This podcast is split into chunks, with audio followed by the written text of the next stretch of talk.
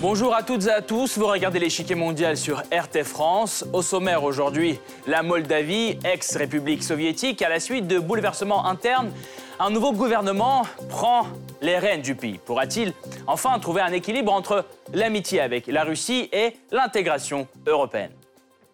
C'est une tâche bien compliquée que le nouveau gouvernement a d'ores et déjà commencé à accomplir. Soutenu largement par le Parti socialiste, considéré comme pro-russe, l'équipe a en effet entamé un rapprochement avec la Russie. Le 20 octobre, le Premier ministre moldave se rend à Moscou pour sa première visite étrangère. Quant à la coopération Union européenne-Moldavie, le nouvel exécutif adopte une position paradoxale.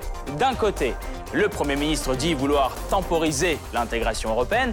De l'autre, il déclare que la mise en œuvre de l'accord d'association UE-Moldavie est une priorité absolue. Les premiers pas du gouvernement sont scrutés de très près à l'international. Les États-Unis, l'Union européenne et la Roumanie ont menacé de suspendre leur aide financière si le Premier ministre Ion Chiku abandonne les réformes entamées par son prédécesseur Maya Sandu. Car celle-ci avait été accueillie à bras ouverts par Bruxelles.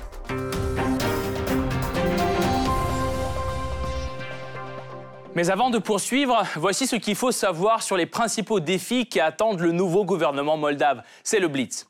Formé avec le soutien du Parti socialiste, le gouvernement de Ion Chiku n'a pas l'appui de la majorité au Parlement. Une situation qui rendra plus que délicate la mise en œuvre de nouvelles réformes. Le nouveau cabinet devra donc collaborer avec d'autres forces politiques, notamment le bloc Akoum ou le Parti démocrate. Cette coopération est nécessaire pour pouvoir résoudre de nombreux problèmes économiques et sociaux du pays. Aujourd'hui, les Moldaves ont un des plus bas niveaux de salaire en Europe, 424 dollars par mois. Près de 16% de la population vit sous le seuil de pauvreté. Résultat, beaucoup de Moldaves quittent leur pays en quête d'une vie meilleure. En plus de ces problèmes internes, le nouveau gouvernement devra trouver un équilibre à l'international. Prenant le rapprochement avec la Russie, Chiku entend dans le même temps continuer à suivre la voie européenne. Et pour s'assurer qu'il ne s'en détourne pas, Washington, Bruxelles et Bucarest ont d'ores et déjà menacé de retirer leur aide financière si les réformes visant à accélérer l'intégration européenne étaient abandonnées. Changement sur la scène politique moldave. Cinq mois après son investiture, le gouvernement pro-européen de Maya Sandu est dissous. Une motion de censure est votée par deux forces politiques moldaves, le Parti socialiste pro-russe et le Parti démocrate à tendance pro-européenne.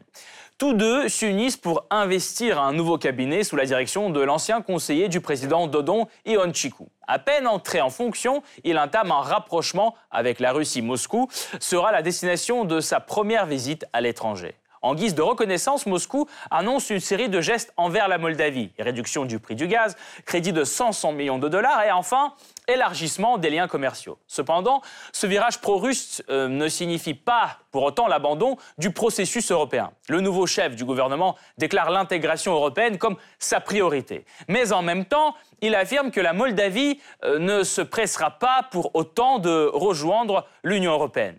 La Moldavie réussira-t-elle à maintenir de bonnes relations avec Moscou tout en flirtant avec Bruxelles? Quel défi se dessine devant le nouveau gouvernement? Quelle est l'opinion des Moldaves quant au cap politique de leur pays?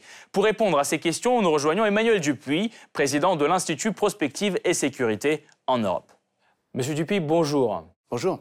Euh, pensez-vous que le nouveau gouvernement minoritaire en Moldavie se maintiendra peut se maintenir au pouvoir, alors que son principal soutien, le Parti socialiste, ne possède plus la majorité au Parlement. Écoutez, on est dans une situation assez ubuesque. Du reste, la vie politique moldave nous a euh, nous a euh, habitués à cela avec des gouvernements minoritaires. Euh, c'était le cas avec Maya Sandu, qui elle-même était le fruit d'une coalition entre le Parti socialiste d'un côté et sa, propre plateforme, la plateforme Akoum, qui n'avait pas gagné les élections, mais qui permettait d'avoir une majorité sur les 101 députés. Euh, le gouvernement de euh, Yoon est à peu près dans la même situation, avec une difficulté supplémentaire euh, qui devrait effectivement aboutir, si euh, les conditions politiques sont réunies, vers de nouvelles élections.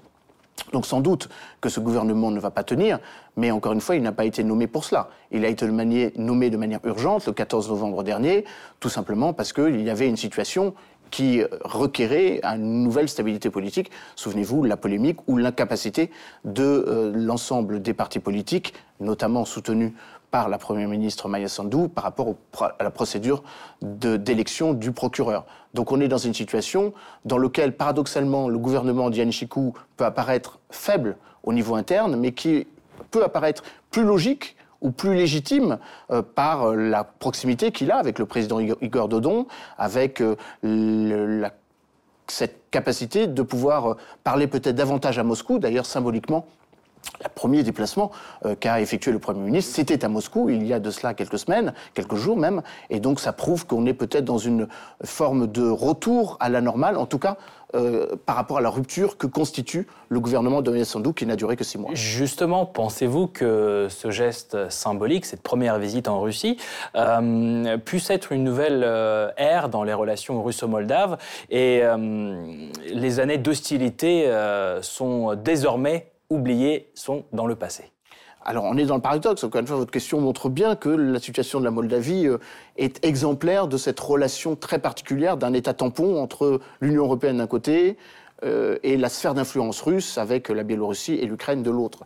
Euh, je ne suis pas certain qu'il y ait une tension si forte que ça avec la Moldavie. Premièrement, a été élu pour la première fois au suffrage universel en 2016 Igor Dodon, qui apparaît comme beaucoup plus pro-russe que ses prédécesseurs. C'est d'ailleurs la première fois qu'il a été élu au suffrage universel légitimement le fait que et la population et la classe politique reconnaissaient euh, sa, légitimité qui n'a jamais été remise en cause, contrairement au Premier ministre. Il y a eu depuis son élection trois premiers ministres qui se sont succédés, avec peut-être euh, des euh, périodes très courtes. Je pense à Pavel Philippe, qui a duré trois jours comme Premier ministre avant que Maya Sandu ne prenne le pouvoir. Donc on est sans doute dans une visite plus que symbolique, premièrement parce qu'il y a eu des choses très concrètes qui ont été obtenues l'Ukraine, euh, la Moldavie a un besoin de, énergétique fort. 3 milliards de mètres cubes de gaz, notamment pour les industries qui sont situées en Transnistrie, donc sur la rive, la rive orientale du Dniepr. c'est la raison pour laquelle le prix du gaz est déterminant, ou la manière dont la réduction de, ce, prix est déterminant pour la capacité tout simplement productive, industrielle. Il était, euh, euh, avant euh, la visite de Yann Shukiwu, de 225 dollars le mètre cube. Premier résultat concret, et le prix a été baissé puisque le Gazprom a consenti une baisse importante, moindre que par rapport à la Biélorussie, parce qu'en Biélorussie, on parle de 120 dollars le mètre cube, et là, vraisemblablement, le tarif serait de 173 dollars le mètre cube. Merci beaucoup, Emmanuel Dupuis. Nous allons poursuivre notre analyse tout de suite, mais nous vous retrouverons en fin d'émission pour plus de détails sur la question. Merci encore. La Moldavie ne se pressera pas d'entrer dans le, c'est du moins ce qu'affirme le nouveau Premier ministre moldave Ion Chiku, qui préfère se concentrer d'abord sur les réformes internes. Un pays ne peut pas demander l'adhésion à l'UE s'il n'est pas prêt à le faire. Il faut travailler, mener des réformes, et ce n'est qu'ensuite qu'on peut déclarer quelque chose. Je pense que maintenant, le discours sur l'adhésion à l'UE peut être considéré comme prématuré. Une position qui découle des changements de taille qu'a connu l'échiquier politique moldave. Le 12 novembre 2019, le Parlement moldave vote une motion de censure contre le gouvernement de Maya Sandu. Dirigeante du bloc pro-occidental Akoum, elle prône un rapprochement avec l'Union européenne et une coopération plus étroite avec l'OTAN. Cinq mois après son investiture, le Parti socialiste pro-russe sort de la coalition avec l'Akoum pour s'unir avec l'autre poids lourd du Parlement moldave, le Parti démocrate, dont il obtient le soutien. Le 14 novembre, les deux partis votent pour une nouvelle équipe gouvernementale. Le poste de Premier ministre est attribué donc à Ion Chiku, ex-ministre des Finances et conseiller du président Dodon. À peine investi, le nouveau chef du gouvernement définit ses priorités à l'international. Son premier pas, une visite en Russie, euh, la première en sept ans. Au menu, le rétablissement du dialogue intergouvernemental, la coopération économique et énergétique. Les négociations débouchent sur une série d'accords, parmi les plus importants une réduction du prix du gaz. Le commerce, lui, devrait s'intensifier aussi. La Russie promet d'étendre la liste des produits moldaves exemptés des droits de douane.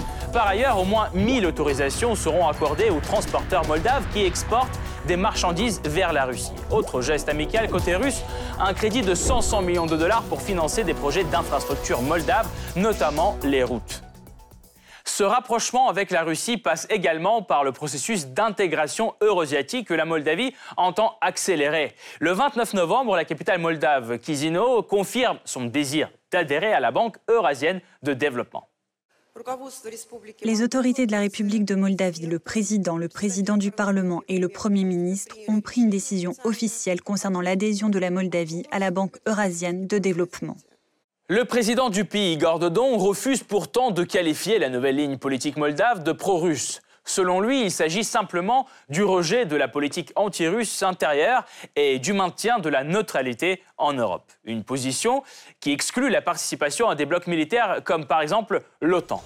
Il ne devrait pas y avoir d'OTAN en Moldavie. C'est la position de principe d'au moins les deux tiers des citoyens moldaves. Nous ne pouvons pas nous permettre de coopérer avec quelqu'un contre quelqu'un d'autre. Mais cette neutralité pourra-t-elle durer? Car parallèlement au rapprochement avec la Russie, le nouveau gouvernement continue à regarder du côté euh, de l'Union européenne. Il promet notamment de veiller à la mise en œuvre de l'accord d'association UE-Moldavie signé il y a trois ans. Le gouvernement s'engage à agir conformément au plan d'action pour la mise en œuvre de l'accord d'association.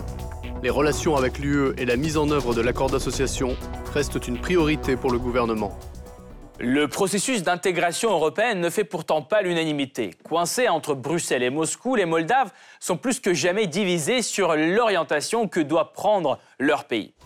Selon un récent sondage mené par le Fonds de l'opinion publique, 39,7% des Moldaves souhaitent intégrer l'Europe. Mais les partisans du rapprochement avec la Russie ne sont pas loin derrière. Ils sont 36,3% de la population euh, qui regarde plutôt vers l'Est. Sur le sujet de l'OTAN, le consensus est plus fort. Les Moldaves sont majoritairement contre un rapprochement. Seuls 27% souhaiteraient adhérer à ce bloc militaire. Quelle est l'origine des divisions profondes dans la société moldave? Quelle est donc la logique de ces changements qui secouent sa scène politique? Enfin, quel défi reste à relever pour le nouveau gouvernement, notamment en interne? La réponse après la pause.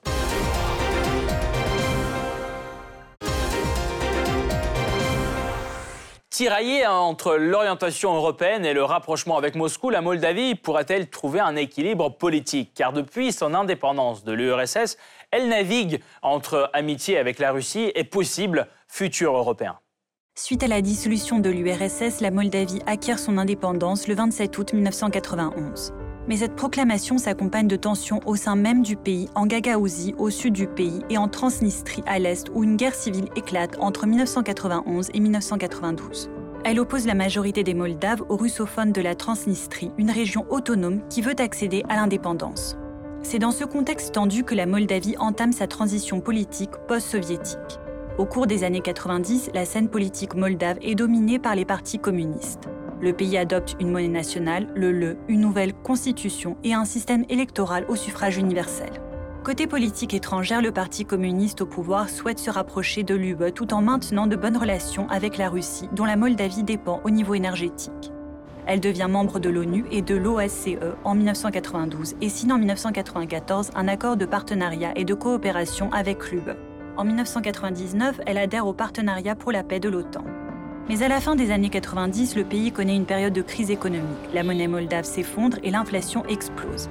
Les gouvernements communistes successifs ne parviennent pas à faire sortir le pays du gouffre économique. Et ils peinent à résoudre les problèmes ethniques et identitaires. Entre 2000 et 2009, la Moldavie adopte des réformes favorisant l'émergence d'une économie de marché. Malgré tout, elle continue de souffrir au niveau économique. Elle est considérée comme l'un des pays les plus pauvres d'Europe. Quant aux relations avec la Russie, elles commencent à se détériorer à cause de la question transnistrienne irrésolue et des sanctions russes sur l'exportation de vin moldave. Les élections législatives d'avril 2009 marquent un tournant dans la vie politique moldave. Alors que le Parti communiste ou PCRM est donné vainqueur, Chisinau, la capitale de la Moldavie, devient le théâtre de manifestations et d'émeutes. Contestant les résultats, les Moldaves réclament la tenue de nouvelles élections appelant à une rupture nette avec le passé communiste. Le 15 juin 2009, le président Vladimir Voronin, issu du PCRM, dissout l'Assemblée et appelle à l'organisation de nouvelles élections législatives sous le contrôle de l'OSCE. Les communistes sont finalement vaincus. Dès lors, le Parlement passe aux mains de coalitions de partis pro-européens la Moldavie poursuit le chemin vers l'intégration à l'UE alors que les relations avec la Russie se dégradent à nouveau. Malgré une percée des partis pro-russes aux élections législatives de 2014, la coalition pro-UE continue de dominer la scène politique moldave. Un accord de libre-échange avec l'UE est enfin adopté la même année. Les relations avec la Russie sont marquées par une série de sanctions contre les hommes politiques russes et l'expulsion des diplomates. Au même moment, Moscou impose un embargo sur la viande et les fruits moldaves. Des sanctions qui pèsent lourd sur l'économie du pays à majorité rurale. En 2016, la Cour constitutionnelle moldave annule la disposition légale selon laquelle le président était élu par le Parlement, le pays revenant au suffrage universel direct. Igor Dodon, chef du Parti socialiste et pro-russe, est élu avec 52,11% des voix. Faute de trouver un terrain d'entente avec la coalition, Dodon est temporairement suspendu de ses fonctions à quatre reprises entre 2017 et 2019. Les élections législatives de 2019 marquent un nouveau virage dans la politique moldave. Le Parti socialiste arrive en tête, suivi des partis pro-UE. Un nouveau gouvernement peine pourtant à voir le jour. Le gouvernement sortant de Pavel Philippe, membre du Parti démocrate, essaie alors de dissoudre le Parlement. S'ensuit alors une crise constitutionnelle qui débouche sur la démission du gouvernement de Philippe. L'instabilité continue alors de régner au sommet du pouvoir moldave. Acte 1. Une alliance improbable est formée pour contrer l'oligarque Vladimir Plakotniuk et son parti démocrate. Avant qu'il ne soit en mesure de créer une coalition dirigeante, les socialistes pro-russes du PSRM et le bloc pro-européen Akoum annoncent leur alliance. Leurs chefs de file, Igor Dodon et Maya Sandou, ont été des concurrents féroces à la présidentielle de 2016. Mais à partir de juin 2019, ils enterrent la hache de guerre pour diriger ensemble le pays et former un gouvernement. Une cohabitation contre nature qui aura une vie courte. Cinq mois après, le pays se retrouve de nouveau sans gouvernement. Acte 2. Après des semaines de friction, un désaccord met fin à l'alliance entre pro-russes et pro-européens. Maya Sandou, qui se veut une championne de la lutte contre la corruption, se fait accorder en novembre le pouvoir de nommer elle-même le procureur. La commission, auparavant responsable de ce choix, été selon elle biaisée. Une décision qui provoque l'ire du Parti socialiste. Le 12 novembre, ce dernier fait donc voter une motion de censure contre le gouvernement. Pour la faire adopter, les socialistes se sont alliés avec le Parti démocrate, le parti que Dodon cherchait à écarter du pouvoir il y a cinq mois à peine et dont le chef Vladimir Plakotniuk, accusé de corruption, a quitté la Moldavie. Les socialistes trompent donc avec leur allié de fortune, l'Akoum. Ce faisant, Igor Dodon réalise un spectaculaire coup de force. Désormais, son parti contrôle tous les postes clés de l'État moldave. Le nouveau gouvernement instauré le 14 novembre est présenté comme technocrate et presque entièrement constitué d'alliés proches du président moldave. Eon Chiku, Premier ministre, est un ancien conseiller d'Igor Dodon sur les questions économiques. L'administration du président en effet fourni beaucoup de cadres au nouveau gouvernement. Les portefeuilles de la diplomatie, de la défense, de l'agriculture, de l'enseignement et de la santé sont accordés aux anciens conseillers présidentiels une configuration plus que favorable pour Igor Dodon, qui a maintenant les coups des franches afin d'imposer sa stratégie pour la Moldavie. Pourtant, cette victoire ne veut pas forcément dire qu'il n'y aura pas d'obstacle. Son gouvernement socialiste minoritaire pourrait avoir du mal à faire passer des lois au Parlement car aucun parti ni à la majorité à lui seul et aucune coalition n'a encore vu le jour. Le Parti socialiste contrôle le plus grand nombre de mandats, 36 sur 101, mais ce n'est pas assez pour légiférer. Et même si le Parti démocrate a aidé le Parti socialiste à déposer le gouvernement, il n'est pas en coalition avec lui et son soutien à ses initiatives n'a rien d'assuré. Les anciens alliés des socialistes, le bloc Akoum, sont désormais dans l'opposition et ne soutiendront pas le Parti socialiste. Cette situation instable n'aide pas le gouvernement socialiste qui a déjà beaucoup de pain sur la planche, car la Moldavie a besoin de mesures urgentes pour relancer la croissance. De prime abord, l'économie du pays se porte plutôt bien. La Banque mondiale prévoit 3,4% de croissance en 2019, même si c'est déjà une baisse par rapport à sa dernière prévision. Pourtant, d'autres facteurs montrent que c'est une croissance en trompe-l'œil. Le pays achète beaucoup plus qu'il ne vend. Les importations sont plus de deux fois supérieures aux exportations. En plus, 31% des exportations moldaves sont en fait des réexportations. Les sociétés européennes fabriquent des produits chez elles, puis euh, les en Moldavie où l'on procède à l'assemblage final en profitant d'avantages fiscaux. Cette production pèse théoriquement dans le PIB, mais crée dans les faits peu de valeur ajoutée et ne rapporte pas grand-chose au budget. Une tendance difficile à inverser, d'autant plus que le départ de Maya Sandou a mis en question l'aide étrangère qui permettait de maintenir l'économie à flot. Les États-Unis, l'Union européenne et la Roumanie ont menacé de suspendre leur soutien si le nouveau gouvernement ne devait pas poursuivre les réformes anti-corruption de Maya Sandou. Si les partenaires extérieurs, notamment les États-Unis, ne voient pas de progrès, nous arrêterons évidemment le financement. Tout changement à l'égard de l'action résolue menée pour réformer le pays ces cinq derniers mois pourrait avoir des conséquences graves pour le soutien européen. C'est pourquoi le nouveau Premier ministre Ion Chiku l'assure, son gouvernement entend poursuivre toutes les réformes de Maya Sandu et mener à bien les enquêtes anticorruption qu'elle a lancées. Pourtant, quand bien même cela suffirait à satisfaire les partenaires occidentaux de la Moldavie, Maya Sandu elle-même ne croit pas le nouveau gouvernement sur parole. Au contraire, elle repart déjà à l'attaque. Nous devons le faire maintenant, arrêter Gordodon et le traduire en justice. Passée dans l'opposition, Maya Sandu risque finalement de devenir une adversaire politique redoutable pour Igor Dodon. L'ancienne première ministre a déjà laissé entendre qu'elle pourrait participer à la prochaine présidentielle de 2020. Igor Dodon n'a donc pas le droit à l'erreur, mais pourra-t-il relever le défi? Est-il possible d'améliorer les relations avec Moscou sans irriter Bruxelles ni Washington? Pour y voir plus clair, nous rejoignons à nouveau Emmanuel Dupuis, président de l'Institut Prospective et Sécurité en Europe. Monsieur Dupuis, les États-Unis et l'Union européenne menacent la Moldavie de couper l'aide financière si elle ne poursuit pas euh, les réformes entamées par Maya Sandu. Alors, euh, évidemment, il s'agit aussi de l'intégration européenne. Euh, si le gouvernement de Chikou patine sur la voie de l'intégration, pensez-vous que cette pression des États-Unis peut encore augmenter? Elle va forcément augmenter. Elle va d'autant plus augmenter que les États-Unis sont furieux, par exemple, de ne pas avoir suffisamment leur mot à dire dans le processus de stabilisation en Ukraine. Les États-Unis ne cessent de demander de faire partie du format Normandie. D'ailleurs, ils étaient fort marides de ne pas avoir été invités à Paris encore récemment. Donc, d'une certaine façon, la Moldavie sert de caisse de résonance d'une pression qu'ils veulent mettre vis-à-vis de l'Ukraine et vis-à-vis, au-delà de l'Ukraine, euh, des euh, pays euh, de la sphère d'influence ou en tout cas de la proximité russe. D'autant que les Américains sont massivement présents en Roumanie, militairement présents en Roumanie, avec des bases navales, avec un accord de défense qui fait que les missiles antimissiles ont été placés en Roumanie parce que d'autres pays n'avaient pas accepté de le faire. Et bref, les États-Unis euh, et sans doute la Banque mondiale et le FMI ont un moyen supplémentaire de pression par rapport aux, réformes demandées au, au nouveau Premier ministre. Néanmoins, les États-Unis se rendent compte, comme tous les autres pays dans la région, qu'il y a une alternative maintenant. Ça s'appelle la Chine.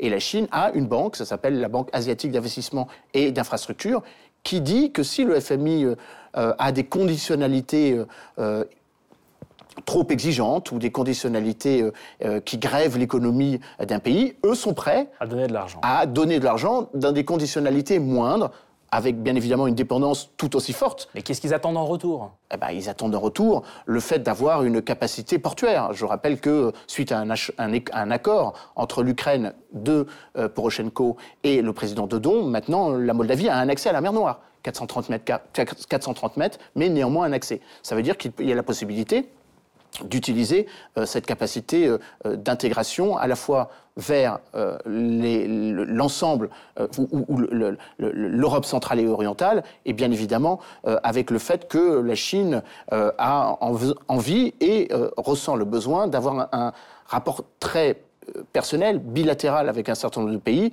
D'ailleurs, quand l'Union européenne, quand la Chine discute avec l'Union européenne, et discute avec l'Union européenne 1 contre 27, euh, jusqu'à présent, jusqu'à présent, en tout cas 28, mais aussi elle discute à travers euh, une structure qu'elle a créée qui s'appelle le 17 plus 1, qui, comme son nom l'indique, intègre 17 pays en dialogue avec la Chine, et la Moldavie en fait partie. C'est-à-dire que pour la Chine, il n'y a pas de différence entre pays membres de l'Union européenne, pays qui ont vocation à entrer dans l'Union européenne ou pays qui appartiennent à l'Europe continentale. Les routes de la soie ne font, le, projet de la route et de la ceinture ne fait pas de différence selon que l'on traverse un pays membre ou non membre de l'Union européenne.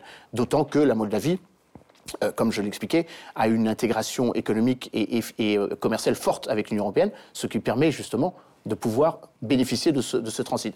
Donc pour répondre à votre question, oui, pression forte des États-Unis, mais qui est une pression symbolique. Elle est d'autant plus symbolique que la Moldavie n'a aucune envie de rentrer dans l'OTAN. D'ailleurs, elle ne pourrait pas le faire, puisque la Constitution de 1994, à travers son article 11, précise que la Moldavie jouit d'un statut de neutralité militaire et politique. Donc il n'y a aucune appétence particulière à entrer dans la Moldavie.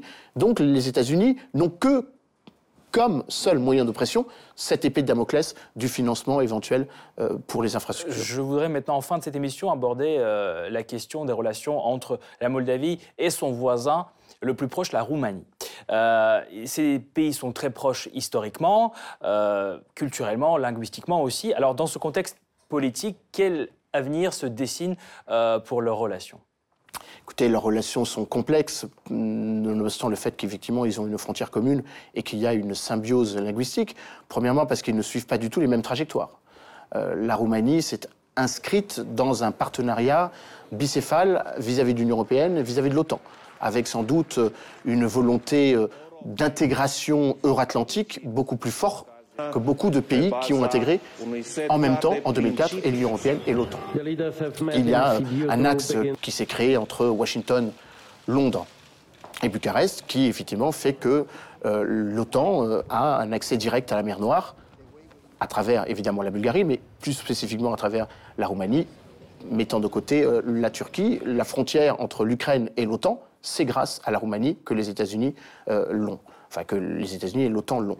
Euh, donc la trajectoire d'un pays tampon, puisque la Moldavie est qualifiée de pays tampon, et à juste titre, avec une présence de 5000 forces de maintien de la paix depuis 92, pour ne pas dire des forces russes, euh, donc euh, en Transnistrie, donc en République moldave de Dniestre, fait qu'il y a un regard très particulier au-delà du cousinage, au-delà du rattachisme, il y a effectivement un certain nombre de partis politiques qui prônent le rattachisme, mais ça c'était une idée qui était très forte dans les années 90-2000 et qui est un petit peu moins forte maintenant. La Moldavie, comme tous les pays, cherche aussi à se créer sa propre destinée au-delà d'un mentoring ou d'une appartenance à une ère socioculturelle. Et la Moldavie a parfaitement compris, avec euh, la mise en place de la mission EBAM à sa frontière entre euh, à, sa frontière concomitante commune avec, avec l'Ukraine, qu'elle peut dialoguer directement avec l'Union européenne. Elle n'a pas besoin d'un pays proche, voisin, pour lui servir de caisse de résonance. Néanmoins, lors de la présidence roumaine de l'Union européenne, qui s'est terminée il y a de cela quelques mois, la Roumanie a joué effectivement le, partenaire fidèle pour que la Moldavie soit euh, plus que considéré, rapproche un peu en tout cas, soit plus que considéré comme le meilleur élève du partenaire oriental pour lui faire franchir un pas supplémentaire vers la stabilisation, enfin, vers la signature d'un accord de stabilisation et euh, d'association. Comme je le disais, euh, l'acquis communautaire euh, ou les avancées en termes d'acquis communautaire font que, évidemment, s'il y avait un pays qui devait rentrer dans l'Union européenne, ce serait sans doute la Moldavie qui serait le, le plus à même de le faire. Merci énormément, Emmanuel Dupuis. Je rappelle, vous êtes le président de l'IPSE, l'Institut Prospective et Sécurité en Europe. Merci d'avoir participé à cette émission, d'avoir apporté votre éclairage aujourd'hui. Merci beaucoup. Cette partie-là n'est pas encore terminée. La semaine prochaine, une nouvelle partie vous attend avec d'autres pions sur l'échiquier mondial. À bientôt sur RT France.